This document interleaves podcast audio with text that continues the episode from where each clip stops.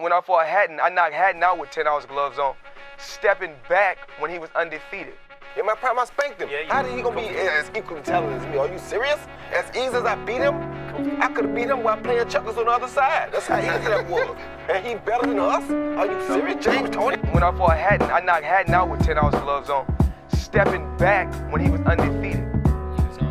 See in my eyes that this is gonna be our toughest fight. Your eyes. You know. Both of your eyes is messed up. How I'ma see in your eyes and Well, you see know. if Come on, let's anything be messed- serious. Let's be serious. You know. on, man. you know. I Let's be don't serious. know. You know. Well, well, you don't know. know. You will. uh, Kell Brook against Crawford is it's not it's not a fight, is it really? I mean, um, Crawford is one of the pound for pound top fighters in the world right now, and um, Kell is not.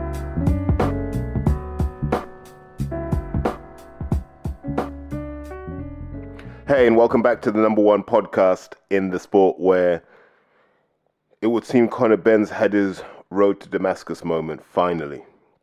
So I think most of you know what the road to Damascus means, but essentially the story was I can't remember where it was in the Bible. It's like Acts, is it Acts chapter 9, verse 2 or 3? Can't even remember, but if, if I am right, then that's testament to a good education. But essentially, Saul of Tarsus is sent to to basically destroy Christianity, or at least to hurt some Christians. And on his way to hurt these Christians, he he has a change of heart, and in fact, then converts to Christianity and becomes Paul the Apostle. And I think we're seeing that with Conor Benn. So if you go back to the Piers Morgan interview, and we we did an episode entirely on that Piers Morgan interview. If you go back to that, he was adamant that he was going to do everything on his terms, his way. He didn't need the board. He didn't need the United Kingdom. Never had to fight here again. There were loads of opportunities for him. Fast forward a few weeks, and he's now in the United States. I think he's in California. I think he's with Tony Sims and John Ryder, preparing out there. And the energy is completely different. The noise is completely different. Now he's talking about the UK being his home, and if his next fight was in the UK, he would absolutely love that. Um, to quote Tupac, he's gathering attention for dialogue. And that's not a bad thing, by the way. It's not, but it it has to come with an acknowledgement that he messed up. And I found it really, really interesting that he was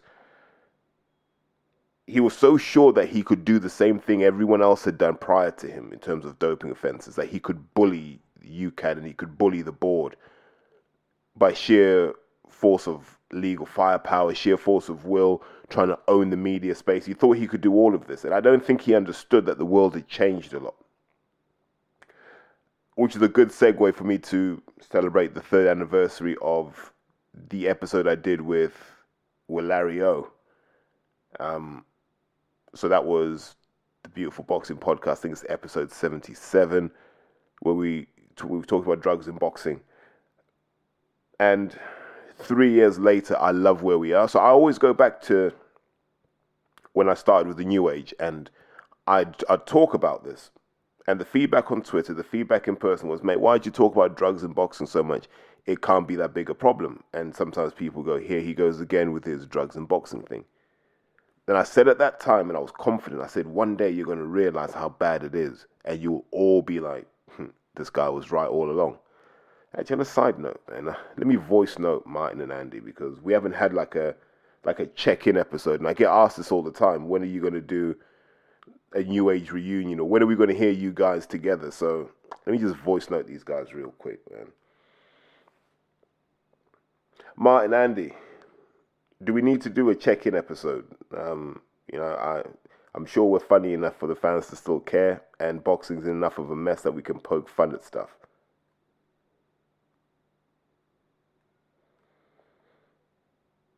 Yeah, voice note dropped it. I'll try again.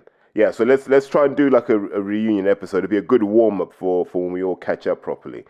Yeah, you're gonna hear this on your phones. You're gonna hear this in your podcast, man. Sorry, guys. I just had to do it before I forgot.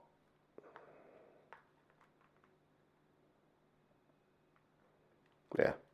So hopefully we get one done. I'm um, just three hours of us being meatheads, I guess. But you know, back in those new age days, I genuinely thought I was just pissing in the wind. Um, I was like, wow, they're never going to get it. And I used to get laughed at by people in boxing who were like, boxing, boxing's clean, da da da. The problem is elsewhere. And so when I did the episode with Larry, I wanted to bring all of the, the thinking up until that point, a lot of the, the doping stories up until that point, and then start talking about the ins and outs of it. And the aim of that episode, and the reason the episode was so long, well over two hours, maybe three, the reason that episode was so long was we wanted to leave boxing fans in a position where they understood. Most of their favorite fighters had failed tests, whether they remembered, whether they knew, almost irrelevant. Most of their favorite fighters had failed tests, and a lot of their favorite fighters have admitted to using drugs during their career post retirement. And so we had, we had a fantastic episode. Um, I still think it's the greatest episode I've done on my own. I think it it moved the sport, and I, I measure that based on how many times I bump into people who go, "Mate, what? Listen to that episode two or three times." I didn't even know all that stuff was happening. So I'm genuinely, genuinely humbled that people engage with it so much. It might still be my best performing episode ever. It's either the first Larry one or the second Larry one. It's between those two, and they've outperformed Joshua episodes. They outperformed the the Joshua meltdown episode as well. And the aim was always to give, and I've always said this, better informed boxing fans. We wanted boxing fans to understand how this game works you know how how people dope, how they try and get away with it, how they try and stop the fans from knowing that they failed. And so what I think that did, and it wasn't just us, but I think that was the the catalyst for people to have a more honest conversation about drugs. But go back three years. People still didn't want to believe it. I remember, and this is why I can never really be a Liam Smith fan. I remember Liam Smith trying to rip into Larry and trying to discredit what Larry was saying because Larry had failed a drugs test. And I was almost like, well, who do you expect to talk about this? Do you expect the guys taking drugs and getting away with it to go, hey guys, yeah, I've been getting away with this for ages, but I just thought I'd tell you that, yeah, they're all at it. That's not going to happen. So it has to be guys like Larry that come out. It has to be guys like, you know, Dr. Uz that come out and talk and tell us where the bodies are. That's just the harsh reality of it. You know, we find out about crimes from the people who get caught. That's always that's always been how is how it is. That's okay. And and so I look at that and I smile now and I go, you guys are better informed. And what you've been able to do is just own it. Have your own interpretation, have your own opinions, your own views on it. Some people don't mind, and that's okay. But they're informed enough to go, based on what I know, and I understand how the game works, if they're all at it, cool may the best doper win. There's some people like that, and there's some people who say, nah, I can't get behind this. And everyone is entitled to hold their view. So I've been happy. Like I look back three years and I go, the steps we've made. And the reason it's relevant to Conor Benn is I think if this happens three years ago, I think if this happens maybe December 2019, I think Conor Benn's back fighting now. I think the world has moved so far towards cynicism around doping in boxing because boxers were always on their high horse about how special their sport was. And all of a sudden, it caught up with them.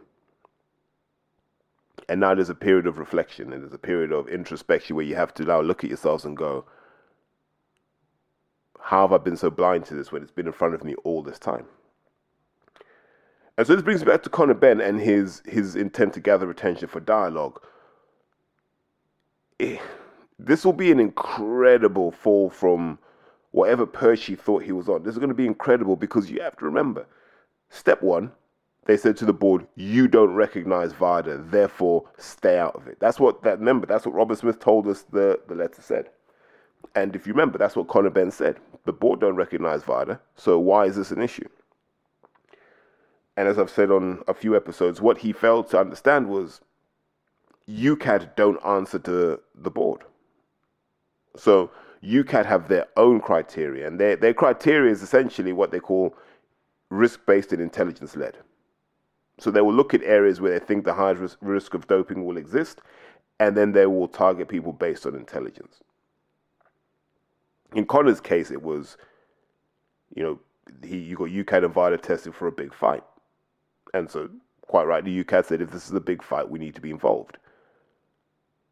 Now, UKAD aren't just limited to their testing. It's any, anything in the public domain that they have access to that would indicate doping, they have to investigate. And that's what they did. They did their job. And Connor was badly advised because had he been correctly advised, what he would have understood from the start was, mate, you failed this VADA test. UKAD have the right to investigate it. You may as well cop the ban now. Yeah, we will come up with a prescription for fertility, whatever, and we'll just take the six month ban. But he was prideful and he didn't understand that the damage to his reputation was done already. If you look at Conor Benn now, every Conor Benn post has something about him being a drug cheat. You can't clean up his reputation on social media. Until he holds his hands up, until he takes a ban that the fans feel is appropriate, you can't you can't turn this tide. And so here we are. He's in California now. He's realized you can't go to the Middle East and say, I'm a drugs cheat. Please give me a, a bucket load of cash to box because they're like, well, you're a drugs cheat. Like, that's not good for our country. We have boxing here. So it's a good news story for our people and it's a good news story internationally. If Conor Benn goes to Abu Dhabi, if he goes to Dubai, if he goes to Oman, if he goes to wherever, he could even go to Yemen and people will say, that's a drugs cheat.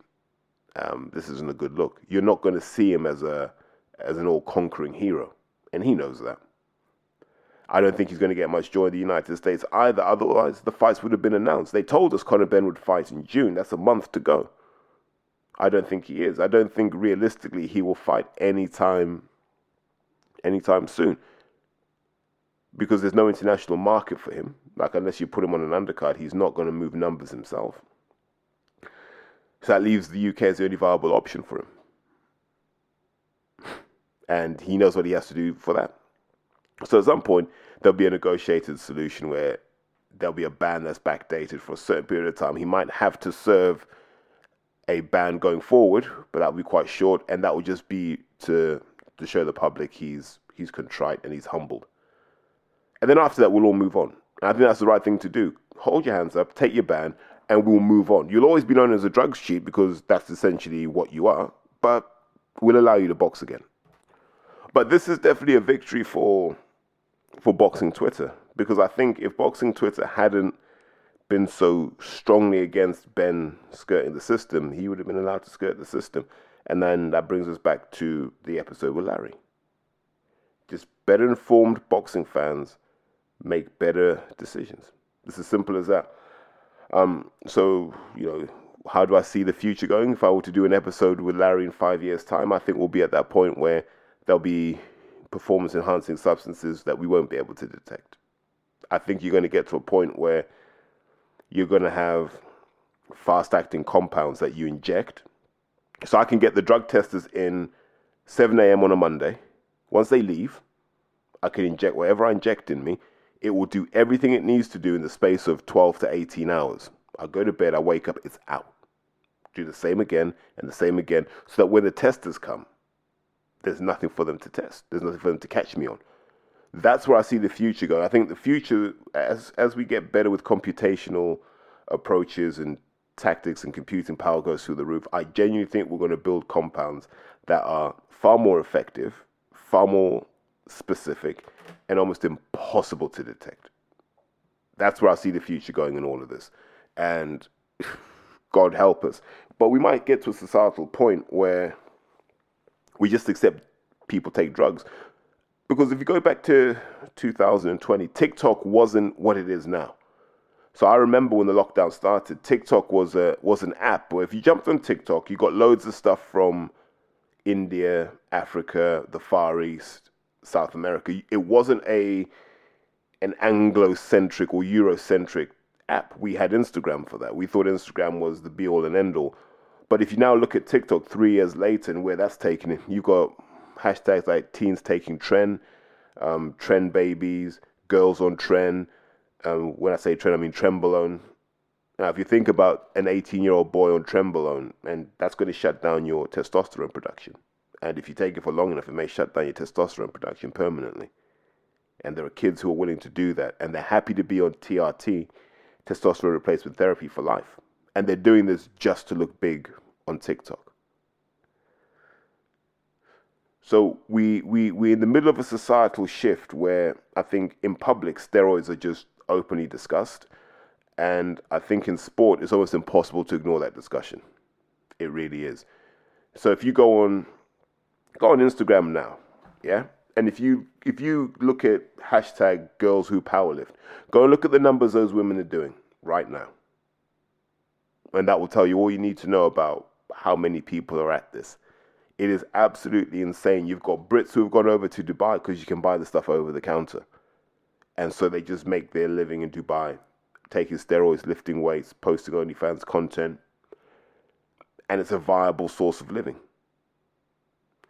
So it's almost hard to say, well, if society is so blase about taking these compounds, how long is it till sport becomes blase about taking these compounds? And maybe that's where we're headed. That these things become undetectable, and even if they are detectable, no one's going to care because we may be consuming them ourselves. So that brings me to kind of the, the wider reason Conor Benn was there. So John Ryder fights Canelo in, I think it's Guadalajara, which is strange. But so I'm torn on this. I'm happy for John Ryder because I think this fight is the fight that means John Ryder could retire in the next couple of years and not have to work again if he does everything properly. And you know, you we can say it whatever we want to say about Tony Sims and his gym. As a man, Tony Sims will make sure that the people under his tutelage are well looked after. So one thing I will give Tony Sims credit for is he looks after his present fighters, his past fighters as well. So I know uh, Davey Stewart speaks highly of Tony Sims and many others do as well. But it's a fight that doesn't make sense to me. John Ryder has either lost or struggled against people that Canelo's dominated. So I can't see what he can do differently. He's he's too short to keep Canelo off. He's too slow to out out punch Canelo, and he's not strong enough to out muscle Canelo. I, I, I genuinely see this being a pretty savage fight for John Ryder. Whether he gets stopped or not, I don't know, but I can see this being a pretty savage beating because that Bivol loss would have affected Canelo, and he, he will want to make sure he makes statements now going going forward. He just wants to make a statement to make sure that Bivol is nervous because that rematch will come. Canelo will want that rematch, but that rematch is more driven by commercial reality if you're Eddie Hearn, you know Bivol versus Beterbiev doesn't make a lot of money. It's two Russians, and our socio-political climate at the moment is very anti-Russian. So people won't want to be seen to be putting money into the you know, Russians' hands. And you can promote Canelo versus Beterbiev better because that's almost your good versus bad, right? And then in parallel, you can run uh, Callum Smith versus Bivol. That's really how you'd want to do it if you were Eddie Hearn trying to maximize your profits. To do it any other way, I think you shoot yourself in the foot. But it's it's a strange fight. I think this is a fight that no one's going to stay up for. It's a fight that no one really cares about because we understand that it's just been engineered that way. So I don't know. What do you do if you're Canelo? Like you're meant to be the face of boxing, but I think after this Canelo fight, we'll still be talking about Ryan Garcia versus Gervonta Tank Davis. That's when you know you're the face of boxing. When we can still talk about a fight that happened a couple of weeks ago. But look, good luck to both of them. I think it's going to be a convincing Canelo win. If John Ryder were to upset Canelo and win, wow, that would be would that be the biggest British win abroad? I think I think that would outdo Honeyghan versus Curry. So yeah, I think this has been DAZN's week. I think this is the week we've we've kind of seen them drown out because I didn't even realize Joshua Buatsi was fighting this weekend. So they've been they've been effective in drowning out Sky and BOXXER so far, but I think we're getting to the business end of the week now. So we'll see if if Shalom and the team can can come out with something. But I think just looking at DAZN, Hearn's got his renewal for another three years in the United States and Mexico. Um, something interesting came out of DAZN actually, where the chief financial officer was saying the UK is not growth in the UK will not harm DAZN at all. And I think what he's realized is it's harder to grow in the UK than it is in other markets, and so their view is, you know, we're, essentially chasing the people who have Sky, and I think that's like one in five of our population. Whereas you can try and grow in countries that are populous, like Ethiopia and Nigeria, with a combined population of like 350 million people, which is around the population of the EU, maybe slightly below, but that's two countries. You can start to look at growth in places like Indonesia, that, and I think that's where you're going to see DAZN starting to grow. So as long as Hearn can build a product that is appealing to those markets, he can always justify his existence he doesn't have to win Britain anymore. And that's why you'll see her look less and less towards Britain and more towards these other markets in terms of staging events, signing fighters. You'll see him become that global promoter because I think DAZN have realized it's too expensive to compete here. Unless you're going to merge with Sky or well, you know, there's an acquisition one way or the other. It's too expensive for what you get. And the the jewel in the crown is no longer the United Kingdom which is ironic considering that they are based out of Hammersmith. I think it's Hammersmith Grove they're based out of. So yeah, I find that really, really strange. But congratulations. Look, you know, we always dig Eddie Hearn out when he gets things wrong, but congratulations to him for for being able to secure that. Whether it's value for money, we don't know until we see the numbers. But one thing we can generally conclude is he hasn't spent a billion in his time at zone. But one of the other things that I find interesting about this zone strategy that I thought I'd add was really what they're trying to do is become the the app for everything, much like Elon Musk said Twitter should be. So the idea is this: I watched Real Madrid versus Napoli in the Champions League. Napoli do another one of their camo kits, which might be one of my favorite kits of the last ten years. The was it the 2013 shirt, the camo one? And you can watch it and go, man, that's a hell of a shirt. And you should have a facility there, if they do it properly, where you just buy the shirt watching the game, you buy the shirt, it gets delivered the next day. Now, from a boxing context, what are you selling? And you know, Anthony Joshua's launched his his clothing line. It feels a bit too little, too late. You know, I think the time to have done that was probably about three years ago. But at least he's he's trying something. But most boxers don't have anything they can sell. So if I'm watching Boxer X against Boxer Y and they're fighting for a world title. Maybe they're fighting to unify. What's going to pop up between rounds for me to buy? Nothing. In the build-up, what's there going to be? Can I can I buy a can I buy a Tyson Fury T-shirt via this app? I don't think boxes are set up for that. Can I buy an Amir Khan T-shirt? Can I buy nostalgic T-shirts? So if I wanted to, there's a documentary on Muhammad Ali on DAZN. Can I buy some Muhammad Ali memorabilia? I think if you do that, and if boxers can figure out how to to link what they do with e-commerce, then maybe DAZN's the platform to be on. Um, but we're a long way off that. You know, I'm, thinking. I mean, that's like 2035 thinking right there. I know people want to know that. So where are we with Joshua versus Wilder? I genuinely think we've been here before so many times that do we need to talk about it? you know Wilder will take the money because he's on the downside of his career, much like Fury is as well. But I think Fury's probably got a year and a half more in this game than Wilder has. So you know Wilder will take the money because there's nothing left for him to prove. Once he's fought Joshua, Wilder's got the complete career for me. You can say that he never beat Tyson Fury, and if you think Tyson Fury is the greatest heavyweight of the modern era, then you can understand why he didn't, considering Wilder's a guy who took up boxing pretty much at the last minute but he would have had a complete career. That he would have fought everyone he had to fight in his era, and he'd be the first one to do it if he fought Joshua this year. And if he beat Joshua this year, to be able to have gone um, of the of, of his peers, he'd have fought Joshua once, he'd have fought Fury three times. That's what four fights. To go two losses, a draw, and a win, because I think he beats Joshua that wouldn't that, that's that's Hall of Fame worthy for me.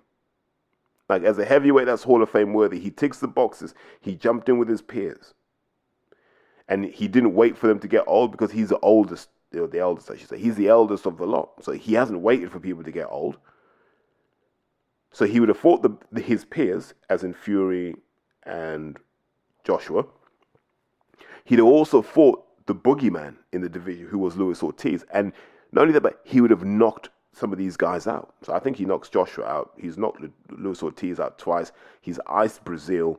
He's put Fury down numerous times. So I think if you're going to put a heavyweight from this era in the Hall of Fame, Wilder's a good shout for it. So he'll take the money now. Why wouldn't you? There's nothing left after this apart from to fight Fury for a fourth time. There's nothing left for him. Joshua needs to take it because he needs to rescue his reputation somehow. Because if this fight doesn't happen this year, I think Joshua's done and he'll probably just have to retire. Because if if he can't fight Wilder, he definitely can't fight Fury. But I'm I'm just holding off until this fight happens and it's announced, it's signed, and I see a press conference. Because we've been here so many times where Hearn's told us it's positive, it's this, it's that. I want to hear that these guys have accepted. I don't hear that, yeah, I want to fight Wilder. No, no, I want to hear contracts have been signed. And what I find interesting is we're now at the point where we're just talking about one fight now, Joshua Wilder. It seems that Fury and Usyk is out the picture now, which is good because I don't think it does the same numbers that Joshua Wilder does. So if we get Joshua Wilder in December in the Middle East, well, Saudi Arabia, I should say, kudos. But I will, I'll, I'll keep my own counsel until then. But if it does happen, will I be out there? You're damn right I will be. I, I will be there unashamedly. Whether I've got to get media credentials, however I've got to get there, I'm getting there.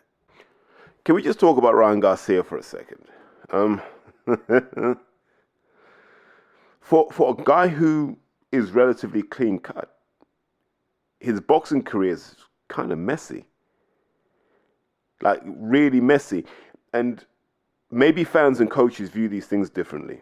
Like when I see a career that's got loads of distractions and you pull up in a lay-by career-wise and you slow down and you do all of these things before the age of 25 it's a big big red flag to me it tells me you won't fulfill your potential generally speaking, you expect a boxer to really knuckle down between the ages of 17 and 24.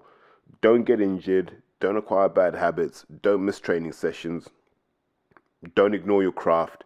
All these sorts of things become really important in those seven years because that's your platform for success. You know, Ryan Garcia was out the ring for 15 months with mental health issues. Understandable. Um, you know, he he had a lot come to him very quickly, and he's been he's been that kind of golden boy since he was a teenager. So he's had a lot of pressure to cope with, and I don't necessarily think he's the most resilient of characters. I think he's a guy who enjoys boxing from like a technical perspective. I don't know if he enjoys it from that kind of that dog perspective. But then you got to balance that against the fact that he fought Luke Campbell at that kind of sub world level. Luke Campbell's as good as they come, and he was able to get off the canvas against Luke Campbell and stop him. So he's got character. But has he got discipline? Has he got focus? And has he got hunger? Because in Tank Davis, he, he fought someone who has. And in Devin Haney, he might have to fight someone else who has. And in Shakur Stevenson, he's going to fight someone who definitely has. But has Ryan got that? Has he got that, that humility to say, I will, I will give myself to a trainer, and whatever he tells me to do, I will do? Because he couldn't do it with Reynoso. I remember Canelo saying, Ryan's too lazy. He doesn't know how to work hard. And when you when you step away from a guy like Joe Goossen, mm, Joe Goossen is generally quite well respected in the sport. I'm not going to say there's something wrong with you, but we have to start asking questions about what's going on here. We won't know until Ryan picks another trainer, but who are you going to pick? You're going to pick Manny Robles? Who are you going to pick? You're going to keep it to someone like a maybe a Julian Chua? I have no idea. But what I can say for absolute certain is he needs stability for the next two years. He needs stability and he needs to commit to whatever his situation is, he needs to commit. And he needs to do that in order to, to be the best that he can be. Because it's only going to get tougher for him now on that road to redemption. It's just going to get tough for him because the people he has to fight in that division are all killers. Even if you pick someone like a Frank Martin, Frank Martin's a killer. So what do you do if you're Ryan Garcia? I just I don't like seeing fighters switch coaches because it's rarely ever the coach's fault. Like if you can't take ownership for the fact that you didn't get up. That wasn't Joe Goossen. You didn't get up. You left yourself exposed. No one taught you to do that. You left yourself exposed. You got caught. You didn't answer the count. Now, does that mean you quit? I don't know, because I don't know what was in your mind, but you didn't answer the count. Joe can't be blamed for that. You came in shape. You were boxing well initially. So clearly, whatever you'd worked on was working. But it was a lack of discipline, a lack of focus. You said it yourself. You got bored in there. You have an opportunity to entertain the world. You have a chance to make millions of dollars. You have a chance to cement yourself as a sporting superstar in the United States, the most lucrative sports market there is. How the hell are you getting bored in a fight? I can never understand how elite level boxers get bored or lose concentration. Like it's three minutes. Three minutes, 12 times max, you have to be good for. And that will define you know I mean, your career, your life, everything. And he couldn't do that. That tells me Joe is not the problem. Ryan Garcia is the problem. And maybe that's what happens when you're like, am I a boxer or am I a superstar? I think you can be both, but you got to be a great boxer to be a boxing superstar. Maybe Ryan just wants to be a broader superstar. Maybe that's his lane now. I don't know. But uh, fighters shouldn't change trainers. And people say to me, "Yeah, but you you've said people at the Peacock is this, that, and the third. Yeah, but what? Here's what I've said. I'll tell you what I've said about the Peacock. I've said, who have they really trained for world title fights? Consistently, and that gym's been going for, for, for decades. They haven't. That's what I said. But these are facts. They haven't.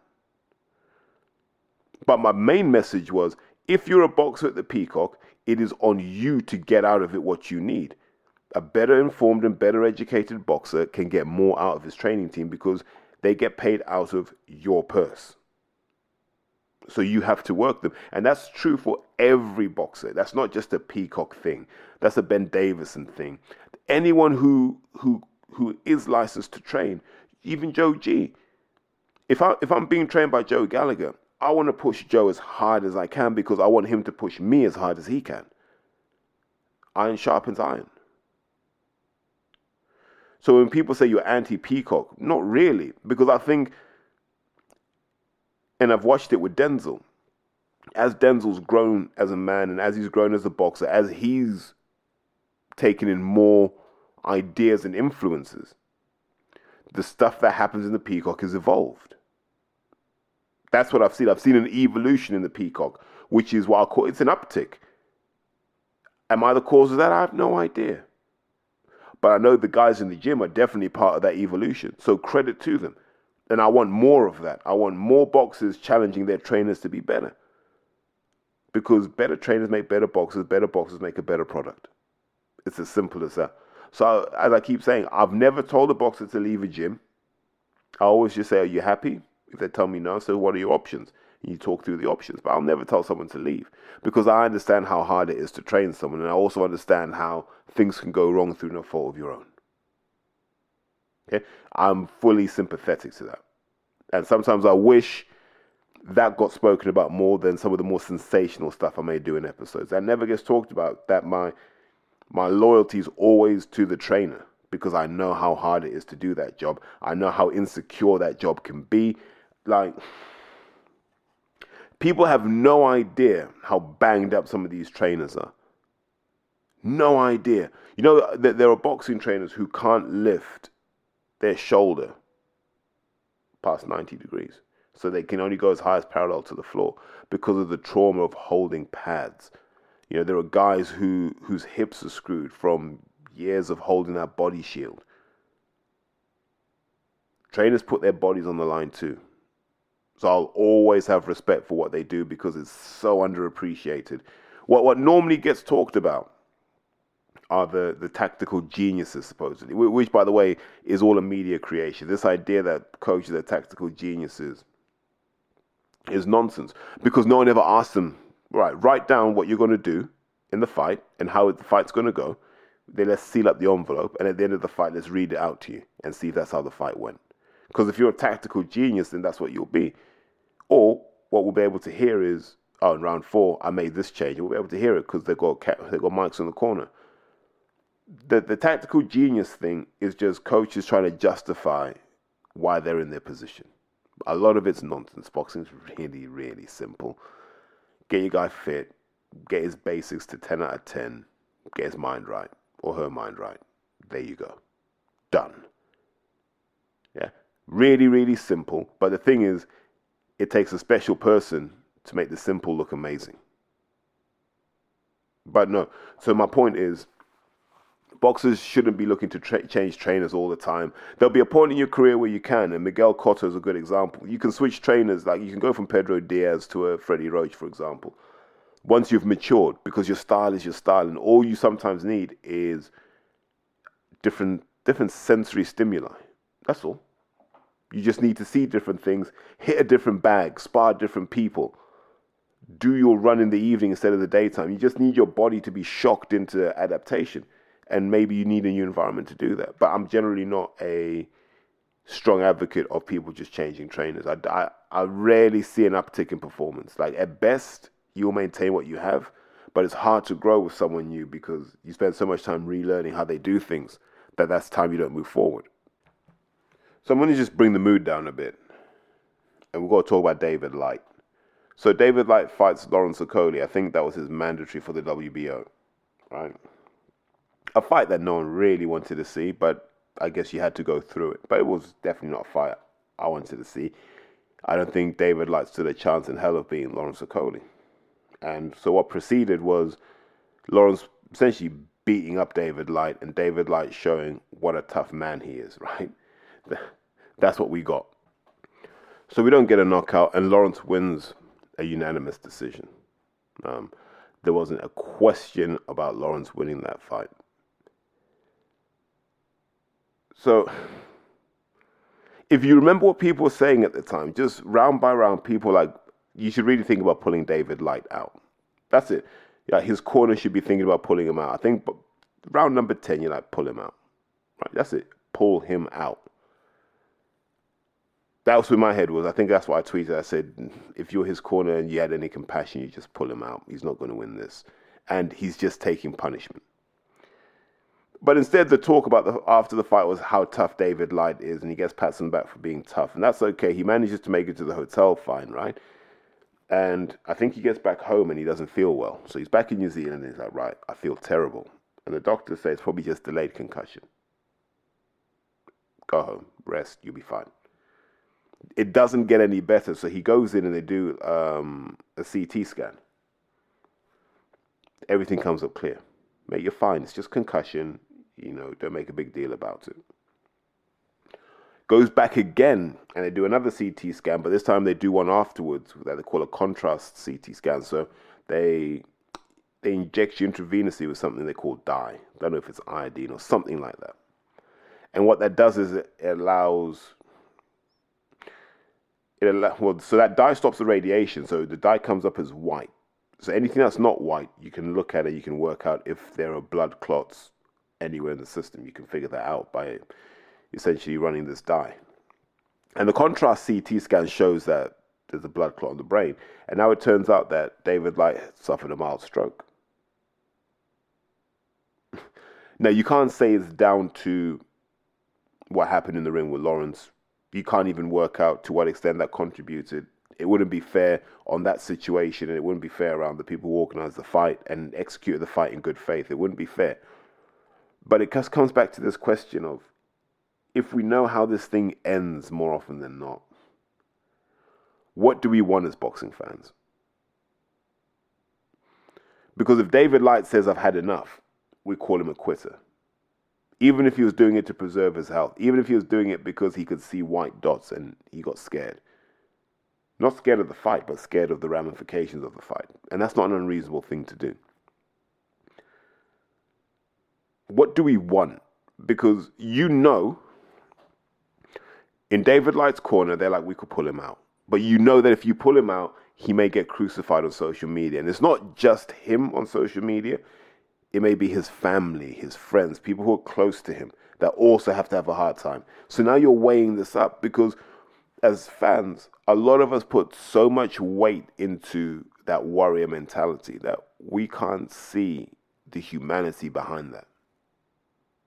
And so for me, that humanity is what do you what do you want? When when when can we say enough is enough for a fighter? When when are we going to preserve these guys for another day?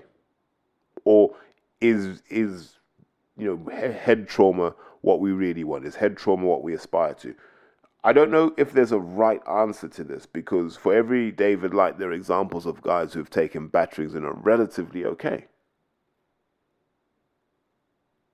But we should have a we should have a climate where it's okay to, you know, to be pulled out of a fight. It's okay to to pull yourself out of a fight, or it's okay to say to a ref something's not right, and then you say to the doctor, "Look, I'm seeing white spots or I'm seeing red spots. Is that a, is that good?" But then people say you're soft because there's a minority of fans who want to be toxic. Regardless of who wins or who loses, they want to stick it to the loser. They want to humiliate the loser. And these will be people who themselves have no aspirations to engage in combat. Don't have the character, don't have the discipline, don't have the will. But they just want to be toxic. And that's got people scared to do what's best for their health. And I feel for David Light because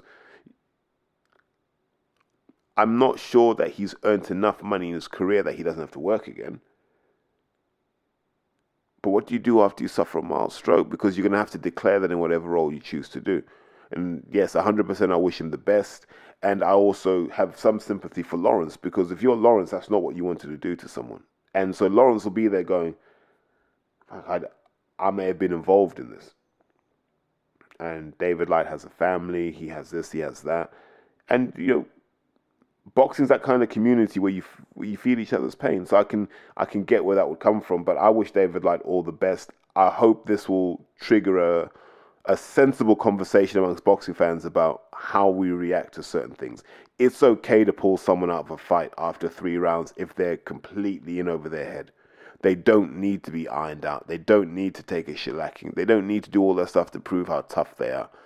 I promise to God, if someone's fighting for a world title, they already proved their toughness year after year for numerous years prior to that moment.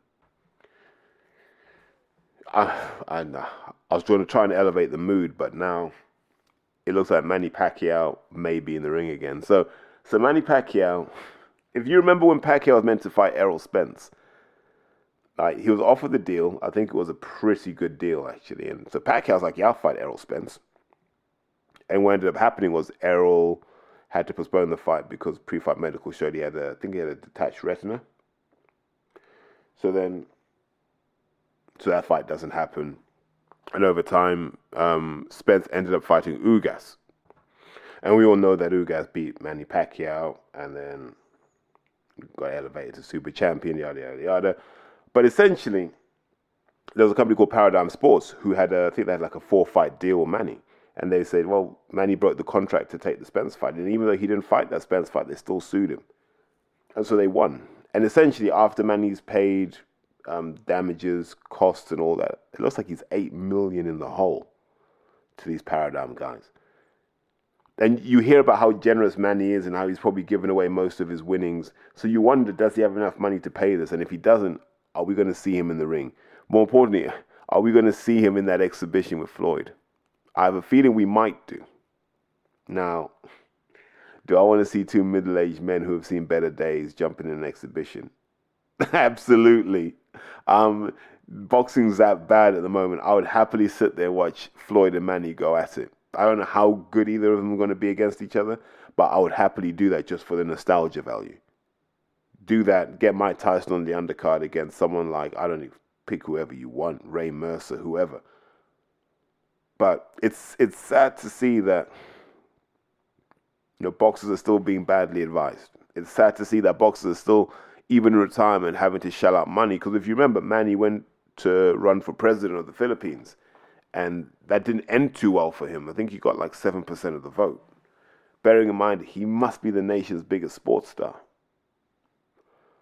So, yeah, I, I think that you know Manny's not that much older than me. So I imagine that's a pretty big existential crisis. Like, who the hell am I really? If if I can't if I can't win the love of my people like this, then was that love ever real in the first place? So yeah, I feel for Manny. I don't want to see him in a pro boxing ring, but if he can do the exhibition with Floyd and they can get the right money behind it, I'm 100% on board with that if it helps them kind of secure his financial future. And I can't believe I'm saying this about Manny Pacquiao.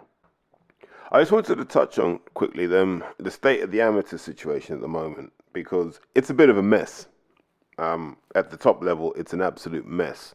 So, if, as everyone knows, boxing is not rostered for the 2028 Olympics uh, in the states. So after 2024 next year, boxing won't be a, won't be an Olympic sport. At the at the root of it is essentially corruption at the global governing body, right? So they've gone in, they've looked and they've realized there's a, there's a load of corruption. Um, bribes were offered, alleg- allegedly bribes were offered for medals, and they, they only looked at 2016, but you can imagine the same was true for 2012, that palms were greased, um, and that may explain some of the results that we still dispute to this day. So P, I think it was PwC went in, did an audit of it, gave some recommendations. A lot of those are being implemented by the IBA, which was previously AIBA. But the IBA is essentially run by the the Russians, the Kazakhs, and the Azeris, um, with support from their allies like the Cubans and so on and so forth. And so there are essentially two camps, right? And it's a power struggle. There's the Eastern camp and the Western camp. So the Western camp is the United States, United Kingdom, Ireland, France, potentially Germany, right? That's that's the camp, and their their whole argument is we're really who the people come to see. Now, that's their argument. We yeah, people come to see us, um, ignoring the fact that their total combined population is about half a billion, and if you add up the rest of them, that's the rest of the world. So they they ignore that. But they have a powerful ally in that most of the organizations behind the Olympic movement, your McDonald's, your Burger Kings, your Nikes, your Coca Colas, your Pepsis, are all kind of Western companies. So they've got that advantage on their side. Now they want to break away and they want to control amateur boxing. And so they want to form their own governing body, which will then hopefully be accredited for the Olympics. But the official governing body is still the IBA. And the IBA, is, I think the, the president of the IBA is Russian. A lot of the backers are either Russian, Ukrainian, whatever. It, it's mainly run from the East. Like they don't generate a lot of money outside of the East, and so this is the problem. But as part part of this power struggle, what they're now trying to do, the IBA are now going to introduce prize money for the World Championships, which I don't think is a bad thing. Um, the aim is to have a million dollar prize fund for gold medal winners by 2027. So I don't know how many weight classes. Let's just say they have 20 weight classes. So that you win a gold medal, that's 50 grand. Now, how that split between coach and governing body, I've no, uh, between coach, fighter, and governing body, no idea. But 50 grand would be good money to win a tournament. To, to be world champion, that's that's a lot of kudos and a lot of good money there. And so that may make it the preeminent amateur tournament if it's no longer an Olympic sport.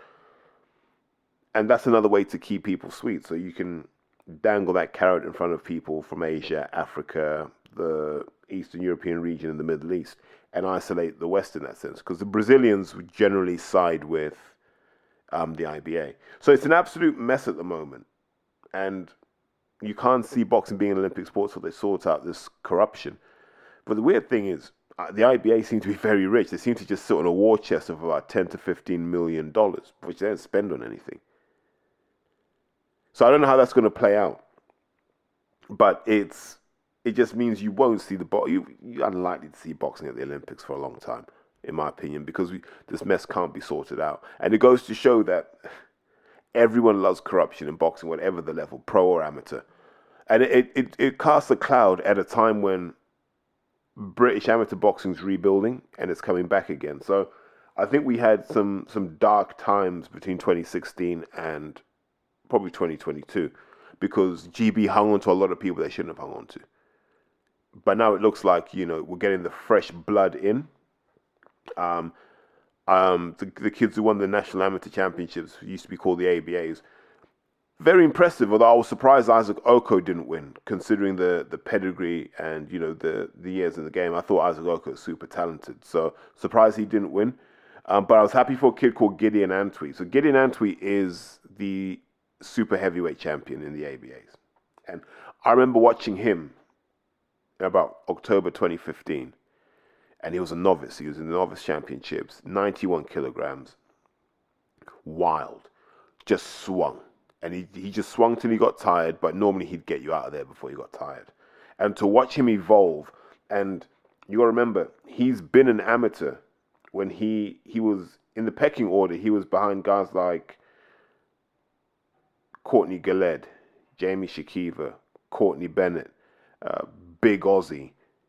Uh, if you look broader than that, guys like Steve Robinson, Nick Campbell, all these guys Gideon's been behind, but he's always stuck at it.